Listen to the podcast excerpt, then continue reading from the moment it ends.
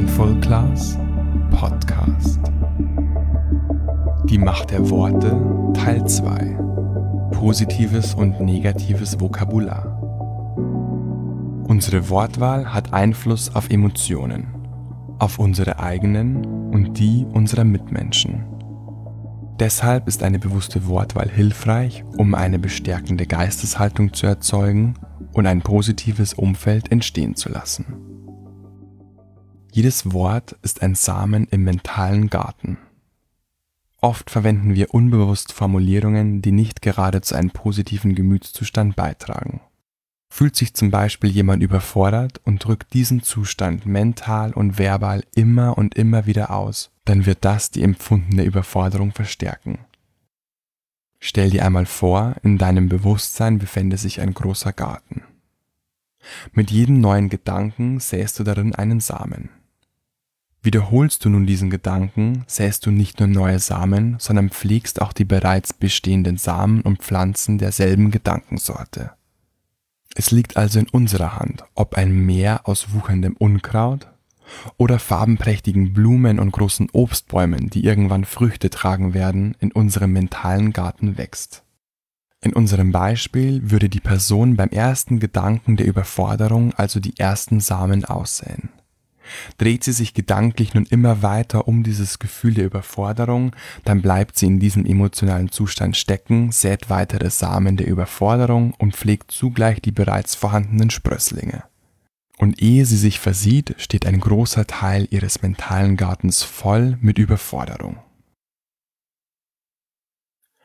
Hinderliche Gedanken erkennen und ändern.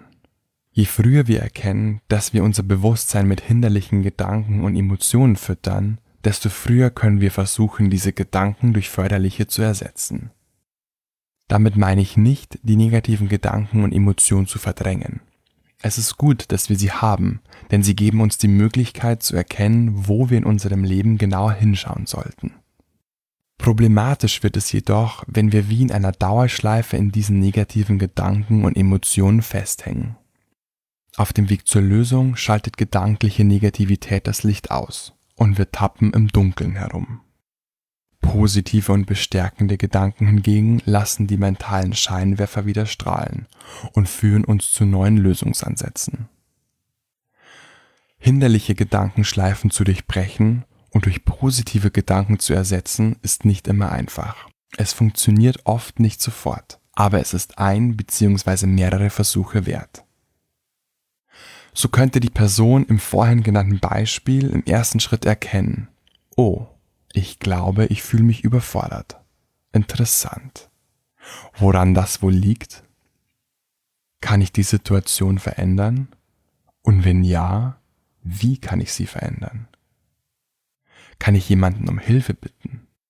Ist es nicht möglich, eine Situation zu verändern, ist es ratsam, sich in Akzeptanz zu üben. Wenn eine Situation im Augenblick unveränderlich ist, dann bleibt uns letztlich gar nichts anderes übrig, als sie so, wie sie ist, anzunehmen. Andernfalls gehen wir in permanenten Widerstand, was uns Kraft kostet und weitere negative Samen sät. Eine Situation im gegenwärtigen Moment anzunehmen bedeutet nicht in die Opferrolle zu gehen. Derjenige, der in Widerstand mit der Situation ist, der sich darüber beklagt, der sagt, das darf doch nicht wahr sein, der ist in der Opferrolle. Eine aktuell nicht veränderbare Situation zu akzeptieren und dabei offen und wach für neue Chancen und Möglichkeiten zu sein, ist dagegen eine bewusste Haltung. Hinderliches durch bestärkendes Vokabular ersetzen.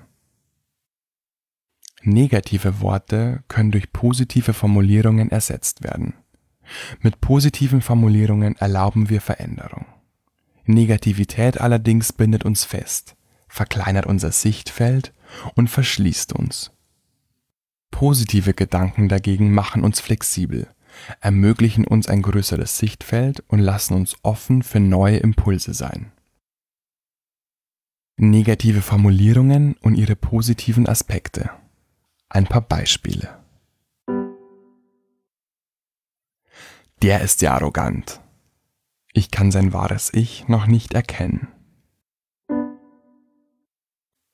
Bin angespannt. Ich merke, dass ich etwas mehr Ruhe brauche. Ich habe Angst.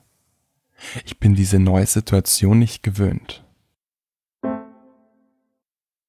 Das ärgert mich.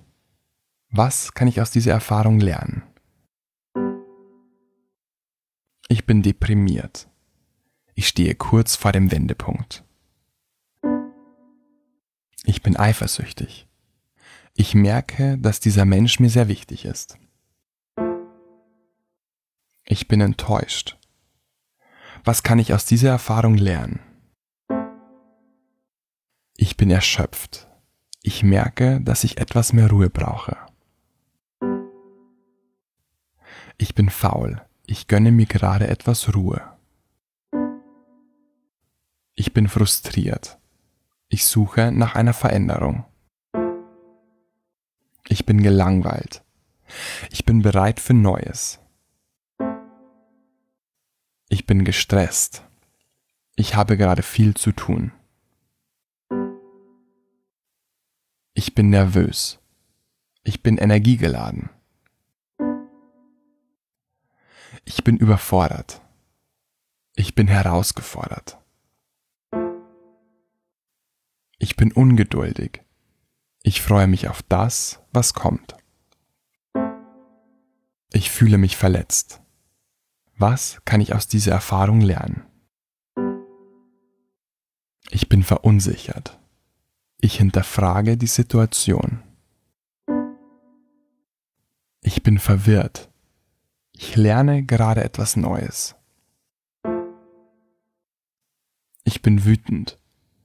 Ich bin bereit für Veränderung. Ich mache mir Sorgen. Ich werde an dieser Stelle besonders Acht geben. Diese Liste macht deutlich, dass jeder negative Satz einen positiven Aspekt in sich trägt, der erkannt werden will. Die Herausforderung dabei besteht darin, sich dessen bewusst zu werden. Das heißt, unsere negative Gedankenschleife zu bemerken, sie zu unterbrechen und zu erkennen, welche Chance sich dahinter verbirgt. Diese Liste enthält natürlich nur eine kleine Auswahl an Gedanken. Dir fallen sicher noch weitere Beispiele und vielleicht noch bessere positive Formulierungen ein. Es ist wesentlich einfacher, in der Opferrolle zu bleiben und dem Ego freien Lauf zu lassen. Ich sage gerne, glücklich sein ist Arbeit. Sich immer wieder zu reflektieren und sich zu hinterfragen, kostet Kraft und fordert Disziplin.